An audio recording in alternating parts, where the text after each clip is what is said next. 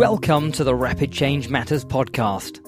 My name is Howard Cooper, and for over 14 years now, I've been fascinated with helping people to create personal change quickly.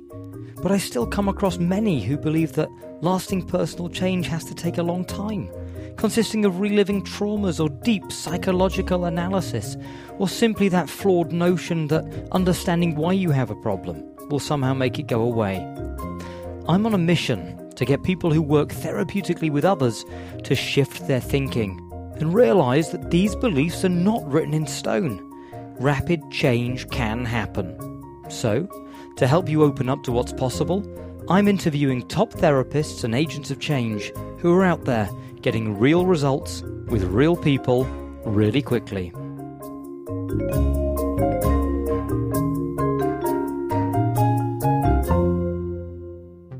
Before we get to the interview, I just wanted to let you know that I've written a quick to read, downloadable PDF on 5 strategies to amplify your client's response, with some great tips on getting your therapeutic suggestions to really sizzle. You can download this for free from rapidchange.works, where you can also find all the information about this episode and episodes still to come. Now, over to the interview.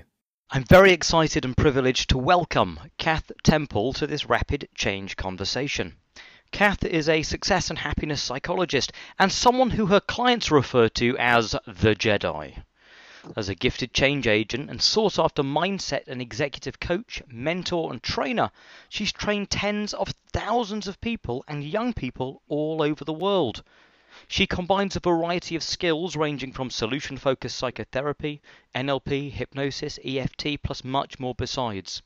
Her impressive list of accolades and accomplishments are too many to name here. But one thing I wanted to mention was that when you talk to her, she has a real palpable passion for creating a positive change in this world. So it really does give me a huge amount of pleasure to welcome her to the show. Welcome, Kath. Thank you. Good to be here. Great to have you, and um, really just want to jump straight in if, if we can. And c- can you tell us a little bit about yourself, what you do in your own words, and how you got started? Well, I'm known as the success and happiness psychologist, and I work with business leaders across the world, uh, head teachers and teachers, senior leaders in schools, um, also doctors and psychiatrists and psychologists, health professionals, senior sisters, and so on in health mm-hmm. and with sports people um, from footballers, rugby players, Olympians, and Paralympians. Um, as well. Really love what I do and make a huge difference to people's outcomes in terms of success and getting them over the blocks to success as well. And uh, how did I start? I began uh, in the 1970s um, uh, in media and PR for the energy industries for Tenneco, um, and then went to a subsidiary of Alcan, set up their company newspaper um, lost the will to live while working there and applied for the nuclear industry and worked at BNFL Sellafield for almost nine years in a variety of roles, represented them on television and radio, um, worked freelance for Radio Cumbria, uh, had my own radio show in the nuclear industry called Newsline, did the kind of things that you're doing, mm-hmm. but with um, Mrs. Thatcher and Michael Heseltine and Neil Kinnock. Um, even showed the Yorkshire miners around at the height of the miners' strike, Greenpeace, Friends of the Earth, and so on. Absolutely loved it. Great role. Um, then went to Suffolk Education, Norfolk Education, the Department for Education, and I was appointed to the Special Needs and Disability Tribunal. And I, I didn't work for some years after my third daughter was born and was on life support um, at three weeks old. She was fine when she was born. And I studied psychology after that so retrained as a psychologist uh, in my 30s. And then 99, being flirted with outrageously by a man in Norfolk County Council who said to me, uh, I'm an NLP master. And I said, I can tell you're trying to impress me, but I have no idea what it is. And he laughed. And the following day, I was at a conference in London on mental health. I'd run mental health groups uh, in Suffolk and somebody was talking about this NLP again, and I became very curious. I don't believe in coincidences. And they were talking about uh, who to train with. And I turned around and said, I've been listening to your conversation for a while, so talk to me a bit more. And, um, and they said, Well, if you want to be able to do it, go train with uh, Richard Bandler and Paul McKenna. And I ran, followed through, everything's in the follow through, uh, talked to Shelley, who was Paul's manager at the time. And she loved me on the phone. She says, Oh, I think you make a great member of our team. Um, come and do some work with us. We'll get Paul to come say hello. Uh, and I went and did some training with them and then assisted for many years. So that was kind of how I got started in the NLP and rapid change world. But I had run mental health, a mental health group for about two years uh, for Suffolk Education. And I had really great results because when I took it over, people had been atrophying in that group for far too long. And it was really the last step out of the mental health system. We were preparing people to reintegrate with their community, their world, and the world of work. And I noticed that the group had spectacularly failed in that. Um, and I could see that there was a kind of dependency being built on that group. And I did change the way that it worked. Um, quite substantially.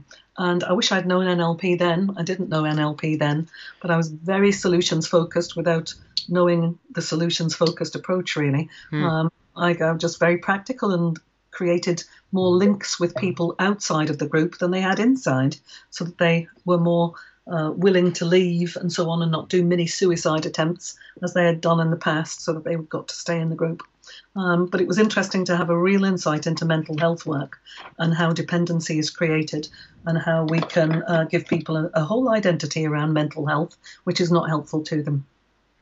So, so something that you mentioned um, actually when when we did the rapid fire round. And by the way, for those people who are listening to this on the rapidchange.works website, you'll be able to see uh, Kath's rapid fire round. You mentioned when I asked you actually that the very first question was um, what's the worst advice being given out in the world of change work? You talked about that counselling approaches uh, for things like PTSD was just ineffective or, or didn't work. Um, could you elaborate more on that? I often GPs will refer people for counselling uh, when they have depression, uh, anxiety, or even trauma, so abuse, being maybe abused physically or sexually, emotionally.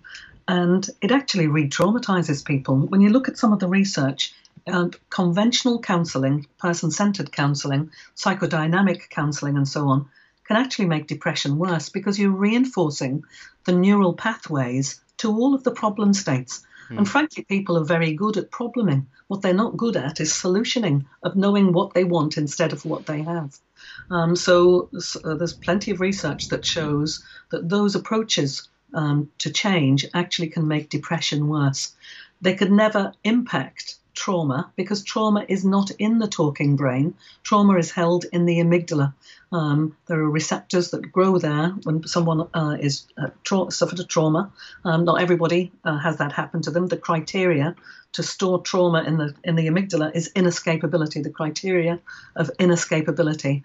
Uh, if the brain believes that, it will clock a visual, auditory, kinesthetic, olfactory, and gustatory template. They're known as AMPA receptors, and there they'll stay. And that amygdala will continuously pattern match to any and all of those receptors um, to try and keep someone safe. So you cannot talk trauma out of the amygdala. You need um, different techniques, and there are only five that will work to get it out of there. One is NLP, the rewind technique. Um, one is TFT, thought field therapy. Another is EFT, which is the baby of TFT, if you like. Mm. Um, another is EMDR, eye movement desensitization reprocessing technique. And the other is, of course, havening, um, known as amygdala depotentiation therapy. But havening's a little catchier, hey? Havening. it's an interesting name, isn't it? Um, so, so uh, if, if, you're working with psychiatrists, they prefer amygdala depotentiation of therapy. Of course, of course they do.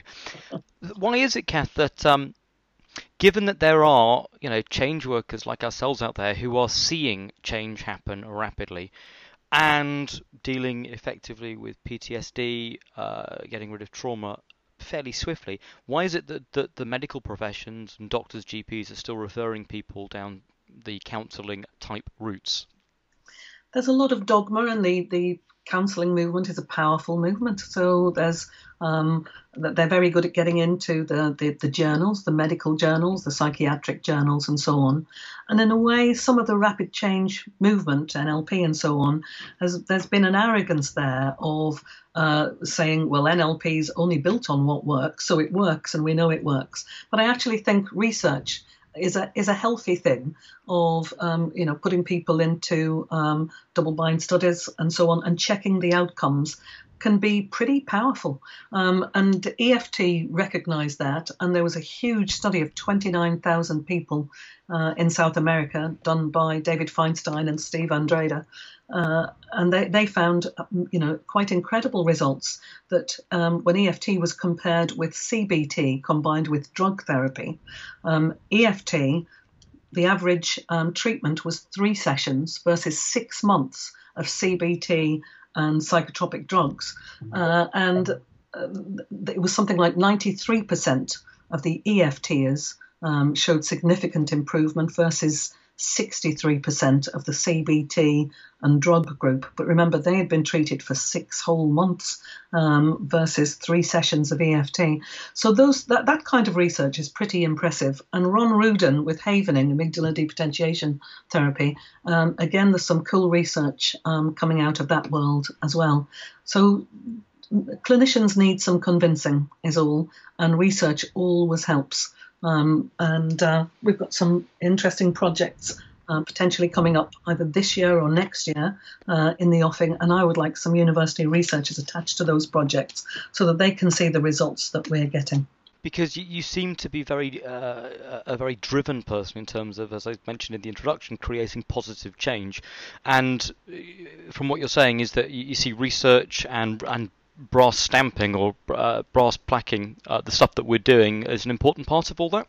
Um, I am a driven person in that I like to make my life count in the best way that I can, in ways that are meaningful to me, that align with my value system. So, using my gifts, skills, and talents to make a bigger difference in the world feels absolutely right to me. And I've, I've created the Happiness Foundation, which is my non-profit, which does work in the community um, uh, and, and makes a massive difference. One of our projects is Phoenix Rising, which is where we work with people with who've been uh, traumatized. So, so some of our serving and ex-servicemen with PTSD, our policemen, firemen, uh, and so on, but also children, young people, and adults who've disclosed sexual abuse. Mm-hmm. We've made a massive difference um, in that area. Uh, and as I say, there's more work to be done on that. Um, we're looking, uh, working with football authorities on the football abuse scandal and so on to um, to, to shift things for those people who've been abused in football, but not just in football, in gymnastics and swimming and so on. That um, it's a bigger problem than than most people realise in sport.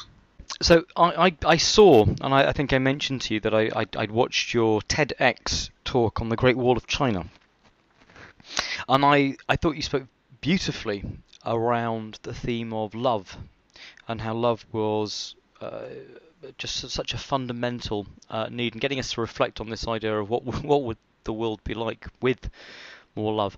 Um, I was wondering whether you could share with some of our listeners some of uh, I don't know the key standout uh, research uh, that made up that talk. And particularly, I was fascinated by the research that had been done by uh, looking at nurses who were only physiologically fulfilling the needs of babies. Some fascinating pieces of work around that, and it um, a lot of it was pulled together through Daniel Goleman's work at Harvard University on emotional intelligence, of the difference that coherent states make. So it's just a different way of saying effectively what our Richard Bandler has said for many years that your state matters. Mm-hmm. The state you're in affects other people. So the evidence shows that um, we have interpersonal limbic regulation. So our limbic systems are open systems, and we're very much affected by the people around us. So someone who's in a coherent state, their heart rhythms, shift and change, and they positively impact the people around them. Whereas somebody in a very negative state, in an angry state, in a depressed state, their heart has incoherent rhythms, which also affects people. So we can either lift people up just by the state that we're in, or we can bring them down by the state that we were in. And Schneider and Bowen's research from 1995 showed that when nurses were depressed on cardiac care units, that the death rate in their wards was four times higher than on comparable units. Now that's an astonishing piece of research, and there's many other pieces of research that back that up. Mm. So not that the nurses are killing anyone directly, but in a way, our mood affects the people that are around us. So the most vulnerable systems, if you like, are people who are ill um, and, and also children. So, again, I do a lot of work in education. Depressed teachers, anxious teachers, and so on are having an impact on all of their students. And so, if we can work with teachers so that they have more control over their emotions and ways of influencing and managing the children in their care, some with significant um, uh, needs, then we can make a massive difference in education as well. So I, I, run NLP for teachers training. But one of the most memorable pieces was in a pupil referral unit for yeah. children three to eight year old. And um, so this was children who were excluded from nurseries and primary schools uh, with significant behavioural issues, some of them pre-verbal autistic children. And the head teacher, a very innovative, great leader, put in for the whole school um, NLP, full NLP practitioner training, and we actually did full EFT practitioner training as well, because EFT is a great way for children who cannot talk um, uh, to self soothe. Self soothing children will be the most successful children, um, so the research shows in longitudinal studies. But what a massive difference we made in that uh, pupil referral unit. It was called First Base. And in the June, we put the training in, in the NLP training in in January, EFT training in at Easter. And in the June, they had an Ofsted. And the Ofsted, I've read thousands of Ofsted reports through my work on the Special Needs and Disability Tribunal for the government. And I've never seen words uh, like I saw in that Ofsted report because they said they were moved by the practices in the school. And the, there were significant differences in the educational outcomes for those children. And Dr. Paul Tosey from Surrey University, who set up um, the NLP research group, um, invited me to, um, to be part of that uh, committee and part of the very first international conference for NLP. And one of my students within the school did her master's in education and presented the research about the difference the NLP training I'd done for them in the school had made to educational outcomes for children. So, very well received, very cool piece of research, and uh, for sure it made a massive difference. So, it can make a massive difference in education, in health, um, and so on.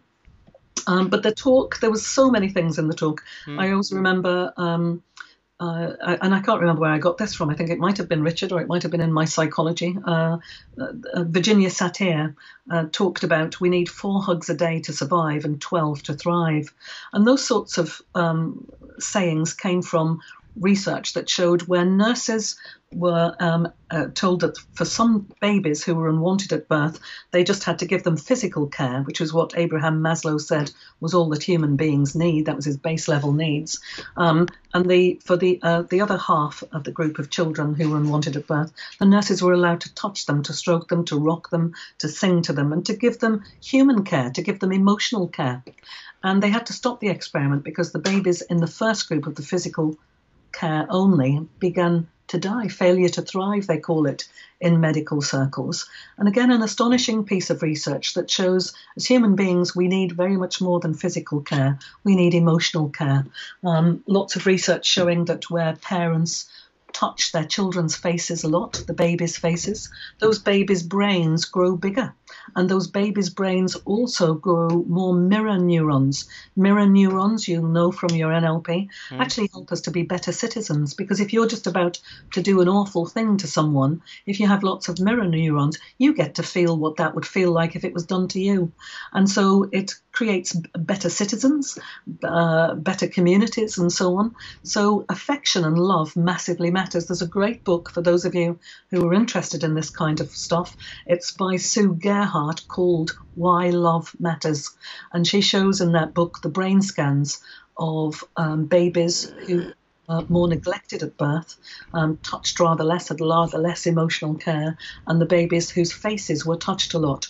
Now that that ties into havening actually, because havening is one of the psychosensory therapies, as is EFT and TFT. So they involve touch. And um, there are some parts of the body that are very um, rich in serotonin producers. So across the face, um, across the shoulders, down the arms, and across the palms, um, about 1,500 receptors on the palms. Very little serotonin comes off the back of the hands. And um, so with havening, um, when you've activated the neural pathways to the problems, which only takes about 30, 40 seconds or so, um, you then push serotonin tsunami waves down through all of those pathways using havening touch, uh, the amygdala depotentiation therapy. Mm. And it also has the effect of putting the brain into point two of a delta wave as well. So, pretty powerful therapy. And the one of the psychosensory therapies. Love matters massively. And your state massive, massively matters. So it's back to what the Buddha always said about your state of beingness matters. Who are you being as you're doing?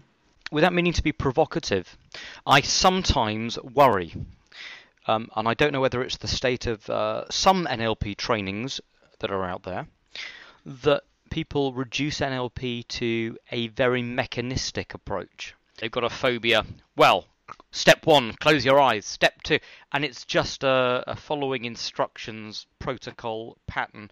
What I don't see or hear as much is the way that you're talking about it, which is how to include this idea of love and emotion into it. More than just these ideas of, you know, if you want someone to feel something, go there first. And even that, if presented in the wrong way, could appear to be mechanistic. Mm-hmm. I think, I mean, my, my teacher, my, my great teacher was, of course, Richard Bandler. And Richard teaches NLP in a very holistic way.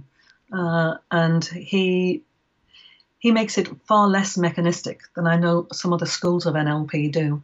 So I think the whole richness is kept with his teachings because of his stories, uh, those rich stories that overlay so many things um, inside of our hearts and minds. And um, so he was probably my greatest influence for sure within the NLP world by far. But we also add our own unique flavour and spice to whatever it is that we do. And um, and my trainings are very holistic trainings, and we look at um, at NLP, not in a mechanistic way. So yes, you have to teach the t- the tools and techniques and so on, but you can use everything needs to be contextualized. Um, and um, part of the way that I teach as well is that people need to own NLP for themselves to bring their spice, their flavor, their personality, their style. Nobody does it in the same way, and I, I often will compare the different styles of such as Richard uh, of John Grinder, Robert Dilts, went with both of them too, uh, uh, John La Valle, uh, Michael Breen, and and my style. We're all very different, and that's a good thing, not a bad thing. Mm. Um, we may teach the same things, but not in the same way. Um, we bring our own experiences and our own stories in. So, what do you think? If we if we just move tracks a second, what do you think are the ch- are, there challenges about working with people rapidly? Um, and specifically, I know when we've spoken before, we've we've touched upon things like, you know, I mean, EFT has its own word as you pointed out for it, which is the apex problem. The, the, the, apex problem is really that people can't quite believe that change can happen. Not all people, but some people can't quite believe that change can happen that fast.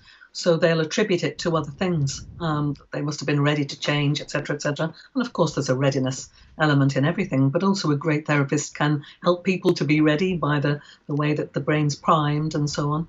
Um, and I, in our introductions, we can say that rapid change is possible and share some stories about um, uh, how we've how, how people have changed in a very short space of time, even significant issues.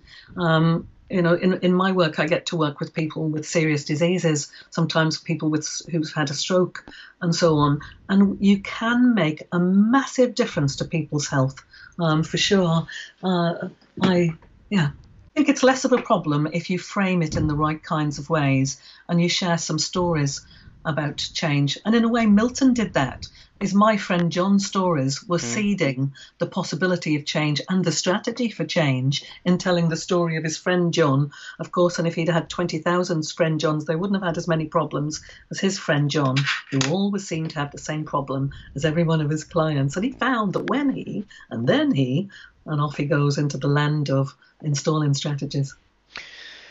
Uh, and I, I sometimes wonder whether there's a sense of if it's very easy to get rid of, is it not seeming to say to them, well, hey, guess what? You've, you've been an idiot for 25 years. It was that easy. So they have to have a need to feel like they it was a it was a big problem for them. I, I, I, let me let me share a story with you, and and I you'll you'll like it, and I'm sure other people will find it interesting. I had a, a chap rang rang me about uh, maybe about 2009, 2008, 2009, and he was in um, in the town here uh, on holiday and he'd had a bad back, had gone into the chiropractors and he found a copy of my magazine, Happiness Magazine. And he's, he rang me up to say that um, my article, It's an Inside Job, was the best thing he'd ever read on depression in his life. And he said he'd had depression for 40 years. I mean, that's, that's a lifetime, isn't it? 40 years um, of depression. And, and he said he'd spent thousands on psychiatrists, psychologists, therapists, and nobody had made a difference. And he said, But I rather think that you might be able to. And I said, I'm absolutely certain that I can. And uh, and he said, so you see people one on one? I said, I do. And he said, then I'll sail down. He had a, a beautiful yacht, and he sailed down. But in my conversation with him, I could tell that he was um, open because he'd made the phone call, mm. but some skepticism that that you were able to shift 40 years worth of depression. And I shared with him a metaphor, and I said, it doesn't matter how long a room has been dark. When you put the light on, the room is lit. It doesn't matter for how long it's been dark, and he got that. Um, that made a difference to um, to his thinking. But I could tell in the conversation, some people, um, if you think about convincer styles in NLP, some people are automatic convincers, some people are over time convincers, some people are never to be convinced, and he was over time convincer, I would have said. And so normally we would deal, I would deal with depression in one breakthrough session yeah. Um, of about three hours. So it's not it's not a one hour session. We would we would shift and change some things massively and massively uh, shift that cortisol serotonin balance um, and and put people on a 21 day happiness challenge as well. But I could tell that he, he, he, was thinking, surely not, surely he can't sort it out in one session. So I did it in two sessions, but it was the same length of time. I just when he when he sailed down, he sailed down in the morning, um, and I said, let's let's book you in for about four o'clock. Um, and I worked with him uh, for a couple of hours, uh, and then I got him to, to come back the next morning. Stayed overnight in his yacht, um, come back the next morning um, for the next session. But really, it was one session. It was what I would have done in one session. I just split it over two because mm-hmm. that fitted with his, I guess, beliefs in yeah. some way. So you work with what the client brings as well, and adjust adjust your sails to use a, yachting metaphor there. Um, but yeah, and it, it, shifted massively. And I said, you know, you've beat my world record. I said the the, the previous person who'd had depression the longest uh, was was a, a, mere twenty years. He was laughing. Um, you, you can affect change rapidly and markedly, and the results can be really long lasting because I, th- I think that's the thing, isn't it? That you know, whilst I have a, a, a thing that I want to say, hey, guess what? Rapid change is possible. It's also going to last.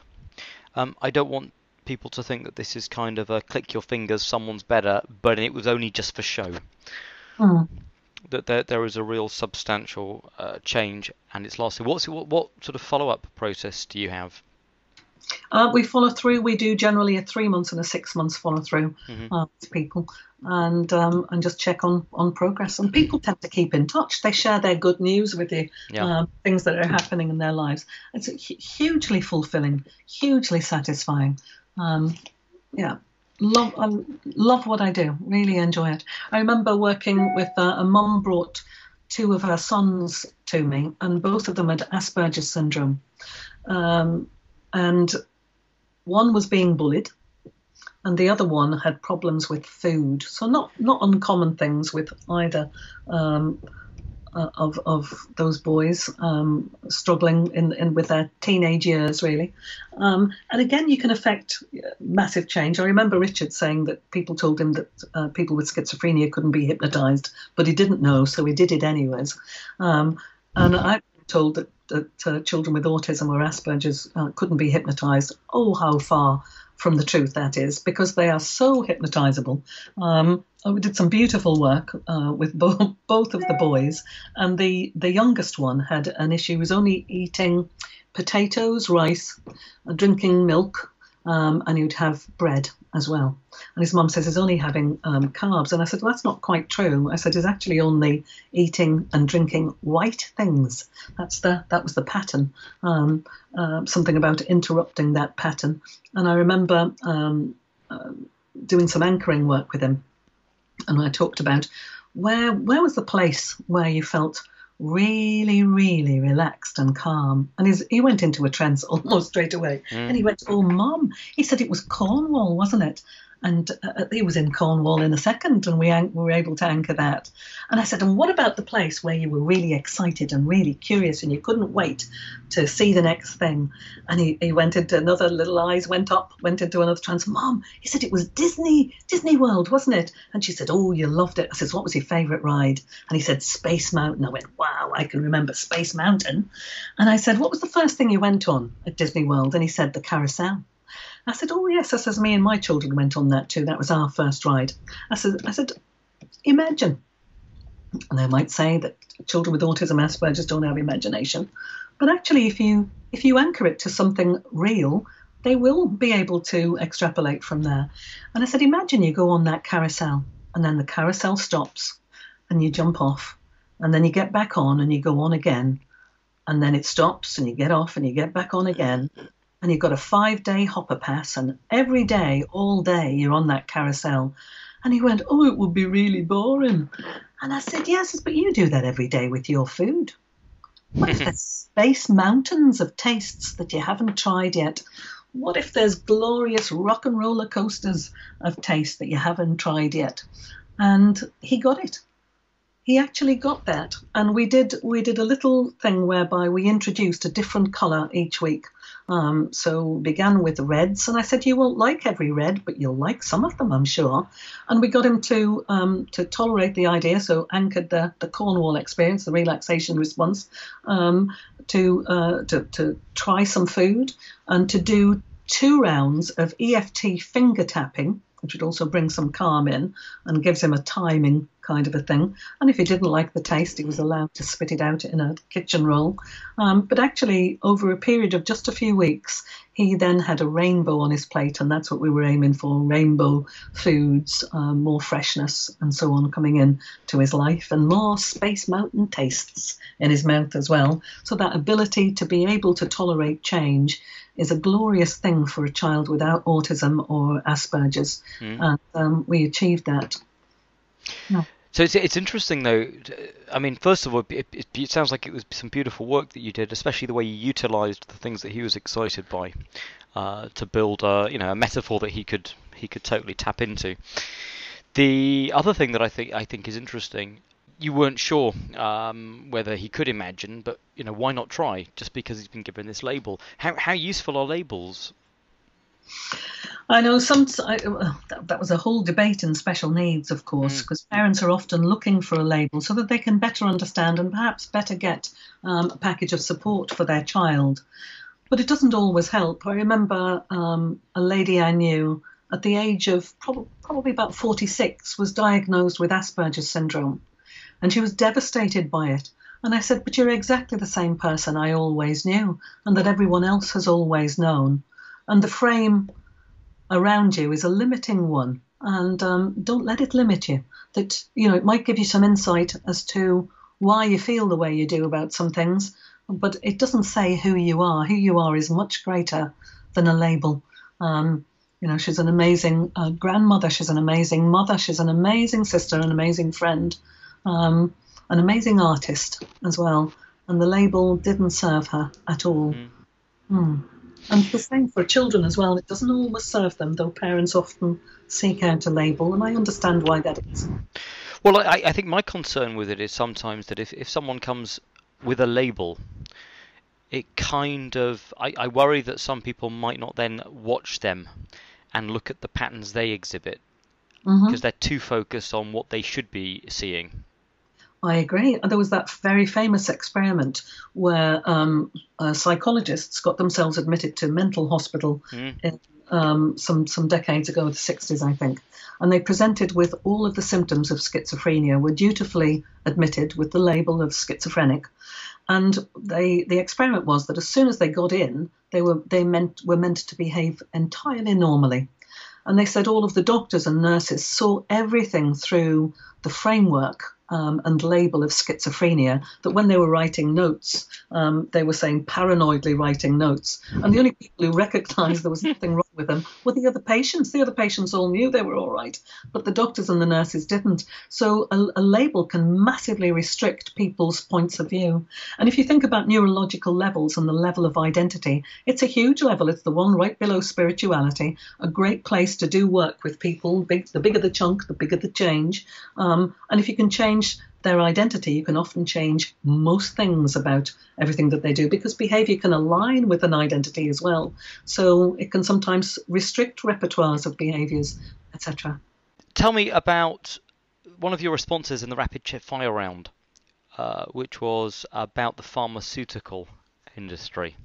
I've I've worked for um, a pharmaceutical company. I did some work for Bristol Myers Squibb, one of the Fortune 50 companies, mm. and um, I taught psychiatrists for them.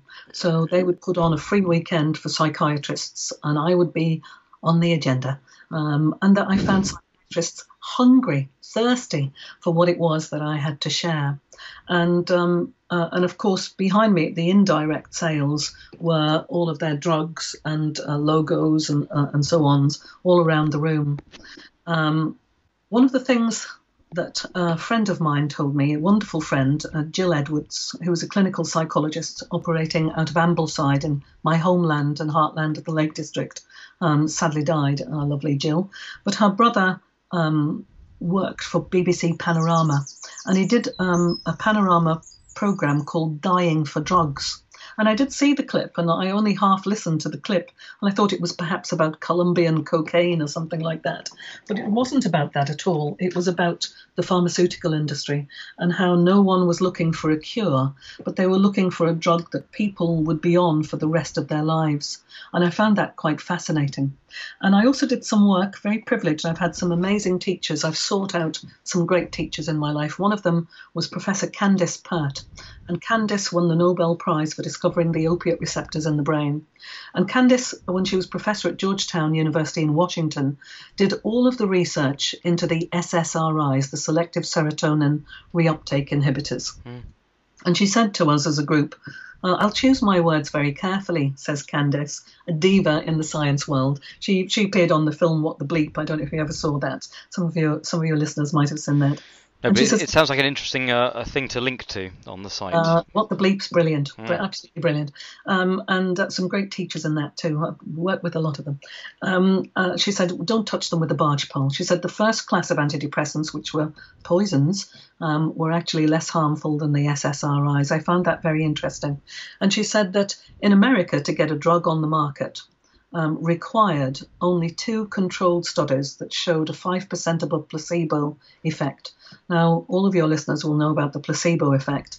The placebo effect is, a, uh, is where the mind produces um, exactly the drugs that it needs because they're being given a nothing pill. So uh, the brain's primed with the thought of a, a, a cure or uh, some uplift in their condition, and the mind does it for them. Um, and so every placebo is the best tested drug, for want of a better word, on the market because every drug's tested against a placebo. And Candace said they did have two controlled studies that showed um, a 5% above placebo uh, effect of those SSRIs. And she says, but let's just say that you could have 19 controlled studies that showed a negative effect. She said, and we did. But we did have two, and the drugs are all on the market. Now, in the Happiness Foundation, we set it up um, initially. We do more than this now, but the, the, its initial raison d'etre was um, to combat uh, depression and anxiety, the two biggest mental illnesses, which account for about 87% of all mental illness across the world. So oh, I thought if we make an impact in those, we'll be doing pretty good. And, um, and we had some NHS funding and ran courses in doctors' surgeries, in GP surgeries. Um, breaking the cycle of depression was one of them, and overcoming, overcoming anxiety was another of them that we got funding for. And so you see lots of people coming through, all of them on antidepressants, and all of them still depressed. Yeah. Uh, so you, you kind of get the the uh, the feeling that antidepressants are not really that effective because I never worked with anybody who was on them who wasn't still depressed. And sometimes we expect a pill will change our lives. But Bruce Lipton, another one of my great teachers, Dr. Bruce Lipton, who was professor of biology at Stanford University, wrote the great book, The Biology of Belief. And Bruce said something very memorable. He said, You need a pill for every pill you take. Well, that's absolutely true. The Happiness Foundation, um, I started in 2007 following the death of my younger brother John, a wonderful, glorious man. He was the Community Relations Manager at UMIST, University of Manchester Institute of Science and Technology, and, um, and he was a writer as well. And uh, uh, he died at the age of 42. His post mortem showed that he died of nothing, sudden adult death syndrome. Um, but I think prescription medication played a part in all of that. Uh, he had um, gone to the doctors with a bad back and they put him on tramadol. Tramadol is in the morphine family. Don't like it much. Um, it's uh, in, in, the clients I've worked with. It's been a personality altering drug, um, but they also put him on um, an antidepressant. Now he didn't go with depression. He went with a bad back. Now, this is not an uncommon practice because, as I say, I've done a lot of work within the NHS. Um, it, so this is not an uncommon story. They then put him on a second antidepressant. So just get your fingers out and start counting. So there's tramadol, an antidepressant, a second antidepressant, and then a third to overcome the side effects of the antidepressants, because they often give you tremors and uh, anxiety uh, or feeling of anxiety, they put him on beta blockers, occasionally diazepam, and then to overcome the side effects of that cocktail of six drugs now, they put him on a seventh drug, which was anti epilepsy medication. I mean, that's an astonishing thing. Seven things there when a bad back was all that he went with. And um, this is not an uncommon story. I thought mm. that it was a very unusual story. But again, working within GP surgeries, a lot of the people that I worked with on those uh, Breaking the Cycle of Depression courses were on the same cocktail of drugs. How astonishing is that? And in one of my um, international presentations, the organizer of the event said to me, Kath, I think you can help that man's son that, that man over there, and he pointed him out. And I said, Oh, uh, for what reason do you say that? And he said, Well, his son's tried to commit suicide twice this year. I thought, Oh my goodness. He says, He's only 27. So I went over to the man and I said, um, The organizer uh, says he, he, believes I can help your boy. Um, and he start, the man cried. And he said, Oh, it's been hellish. Um, he said he's tried to kill himself twice this year. And I said, Well, here's my phone number. Tell him to give me a call uh, when you get home. And he says, It's here. I says, What do you mean here in the city or here out at the event? And he says, No, he's here, he's, he's over there. And he pointed him out. He says, But don't tell him what I've said to you. Um, so I said, Okay. So then you have to look for an inn. Mm. So I went to, went across to sit with him and uh, another young man and they were sitting on the table swinging their legs. So good old NLP. I started swinging mine, said hello to them, and um, uh, when it was my turn to go and present, I asked him if he would uh, record it on my phone, and he said he would. So when I finished, he, uh, he passed me the phone, said some nice things about the presentation, and I said, I wish my brother had been here to see that. And he said, Oh, could he not get the time off work? I said, Well, sadly, he died. And he says, Oh gosh, he says, What did he die with? I said, Well, his post mortem showed he died of nothing. I says, But I think he died of something. And I said, I think the something was prescription medication. And um, he gave me a tell. And mm-hmm. um, I could tell by his, his pupils that he was on something because the pupils were dilated. And um, uh, and he said, "Oh, what was he? What was he on?" And I told him the story that I've just shared with you. I said, "Well, they put him on tramadol and an antidepressant, and gave me a tell, so I know he's on one." And I said, "They put him on a second. I got another tell, so we know he's on two. Um, and uh, and they put him on a third, and he gave me a tell again, so he's on three. I said, and to overcome the side effects of them, and he, I said they put him on, and he said beta blockers. I said that's right, and I said and they put him on, and he said diazepam. I said that's right. I said and to overcome the side effects of all of those, I said they put him on, and he said anti-epilepsy medication. I said, how do you know that? Now you and I both know how he knew that, but mm. he didn't know I knew, and he said because that's what I'm on. And I said, wow. This is an amazing cocktail of drugs. I said, Tell me something. I said, Are you still depressed? And he said, I am. He says, I tried, tried to kill myself twice this year. I said, Wow. I said, Antidepressants are really effective, aren't they? And he laughed. And he said, I never thought about it like that. I said, Well, there isn't anybody that I've ever worked with that isn't on them and is not still depressed. And, um, and I said, Tell me something. I said, How long have you been depressed? And he said, About two years. And I said, What was happening two years ago that made depression a very appropriate response to those life circumstances? And he said, Oof. He said, I wasn't getting along with my girlfriend and I hated my job. And I said, So as you think about it now, you're taking a whole bunch of medications to keep you in exactly the same situation that's causing the problem in the first place, just knocking you a bit more unconscious. And I said, Do you know what antidepressants are made of? And he said, No. I said, They're made of fluoride. And I said, Prozac's official name is fluoxetine. And I said, Fluoride is what Hitler put in the waters of Germany in the 1930s to make people conform rather more. And fluoride actually calcifies your pineal gland, sometimes known as the third eye, your ability to see further. And I really made him think. And I also talked about the Native American Indians that they believe depression is a loss of spirit, a spiritual crisis, so a loss of meaning in life. And it's really calling someone to review and reevaluate their lives and to create change. But by taking antidepressants, most people keep their life the same and just take drugs to numb and dumb themselves down to be able to cope with it. It's a very challenging statement, but it is one based on a lot of experience over a lot of years now working with people with depression. And um, even just telling the story um, and even just asking those questions made a big difference to that young man's life because he began to review things in a different way and began to create some changes. So, an interesting story, um, and that's that's some of the work that we do within the Happiness Foundation.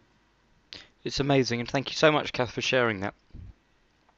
Really, really, really, um, yeah, quite quite phenomenal uh, story, and I, I hope uh, listeners get as much out of it as I have um, as well just then.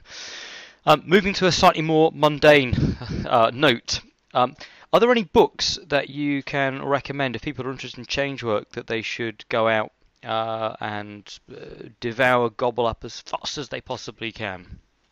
Ah, this. Oh, I have a house full of books. Um, I love my books. Um, one of the one of the books that I've I've loved is the one I mentioned in your rapid fire session, "The Genie in Your Genes" by Dr. Dawson Church. Great book. Um, uh, it's about the field of epigenetics, but for all you change agents, it gives some great visualizations of um, things that help people to overcome things like cancer, um, a variety of degenerative illnesses. Some brilliant, brilliant research in there. I love um, Joe Griffin and Ivan Tyrrell's book, The Human Givens. Yeah. Um, another great book. I love Bruce Lipton's The Biology of Belief. Um, I love some of Dr. David Hamilton's uh, books about kindness um, and so on. I love Robert Holden's books, Success Intelligence, and so on. And of course, our wonderful Richard Bandler's books, Magic in Action, Transformations, Using Your Brain for a Change, those sorts of, uh, yeah. of uh, of NLP. Love all of those too. And I like Tad James's Timelines books uh, book as well. Um, that's a, a, really cool one. Use timelines for a lot of things. Um, I found in the work that I do with kids with behavioural problems, um, none of them, and the, the work I do with um, young offenders and, and um, ex-offenders as well, they none of them have ever had a future timeline. The same with addicts. Their timeline goes to the next high, to the next fix, which makes sense of why people do antisocial things because they're not seeing the, the, the future mapped out in their representations. They're just not there. Mm. Uh, so even doing just future timeline work, mapping out consequences, looking at choices and consequences, makes the most massive um, difference um, to young people. So I love all of the, the timeline stuff. Uh, but those those will be some great places to start. That's for sure. Fantastic, fantastic. And it, look, if people, if people uh, are loving what you have to say and they want to get in touch and find out more about you or get in touch somehow, how can they do that? Where should they go? Um, they can go to www. dot Oh no, I nearly stuttered there. lifelonglearningcompany.com and to thehappinessfoundation.co.uk. So they'll see different flavours of the kinds of work that I do on both of those websites. Happiness Foundation, uh, community-based work, um, the non-profit, and lifelonglearningcompany.com um, is the more commercial work. Uh, the, the more profitable business working with corporates with health, education, and sports. Fantastic. And when we first uh, talked about you coming on and, and joining this rapid change conversation, is there anything that you thought it would be really nice to share with people, but that I just hadn't asked directly? I think I think we've covered quite a bit, really, um, in our conversation. Thank you very much for inviting me on. I've really enjoyed um, chatting with people um, and hopefully making them think uh, in many ways.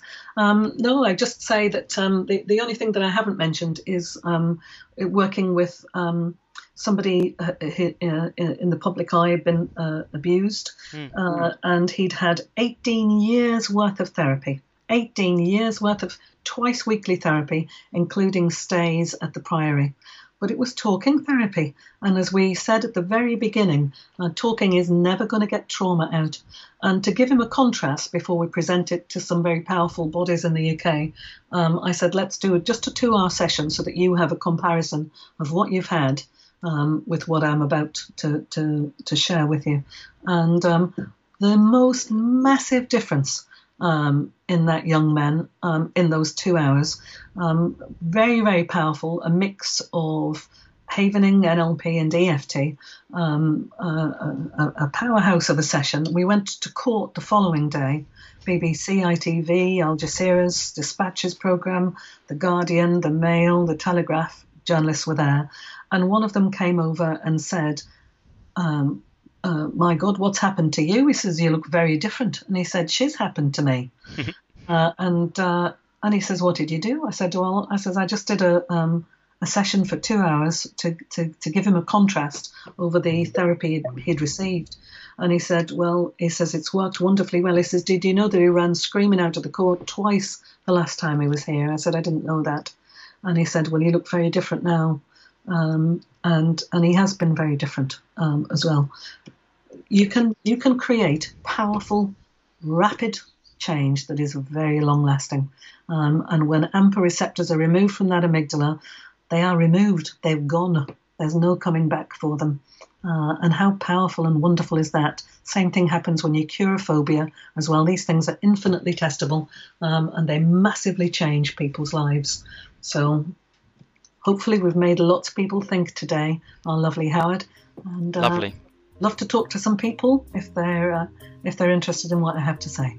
Fantastic, Kath. Thank thank you so much again. And uh, guess what? If you're listening and you want to comment and get involved in the conversation underneath the episode on the RapidChange.works website, you can, uh, and we encourage our listeners to, to get involved uh, as well.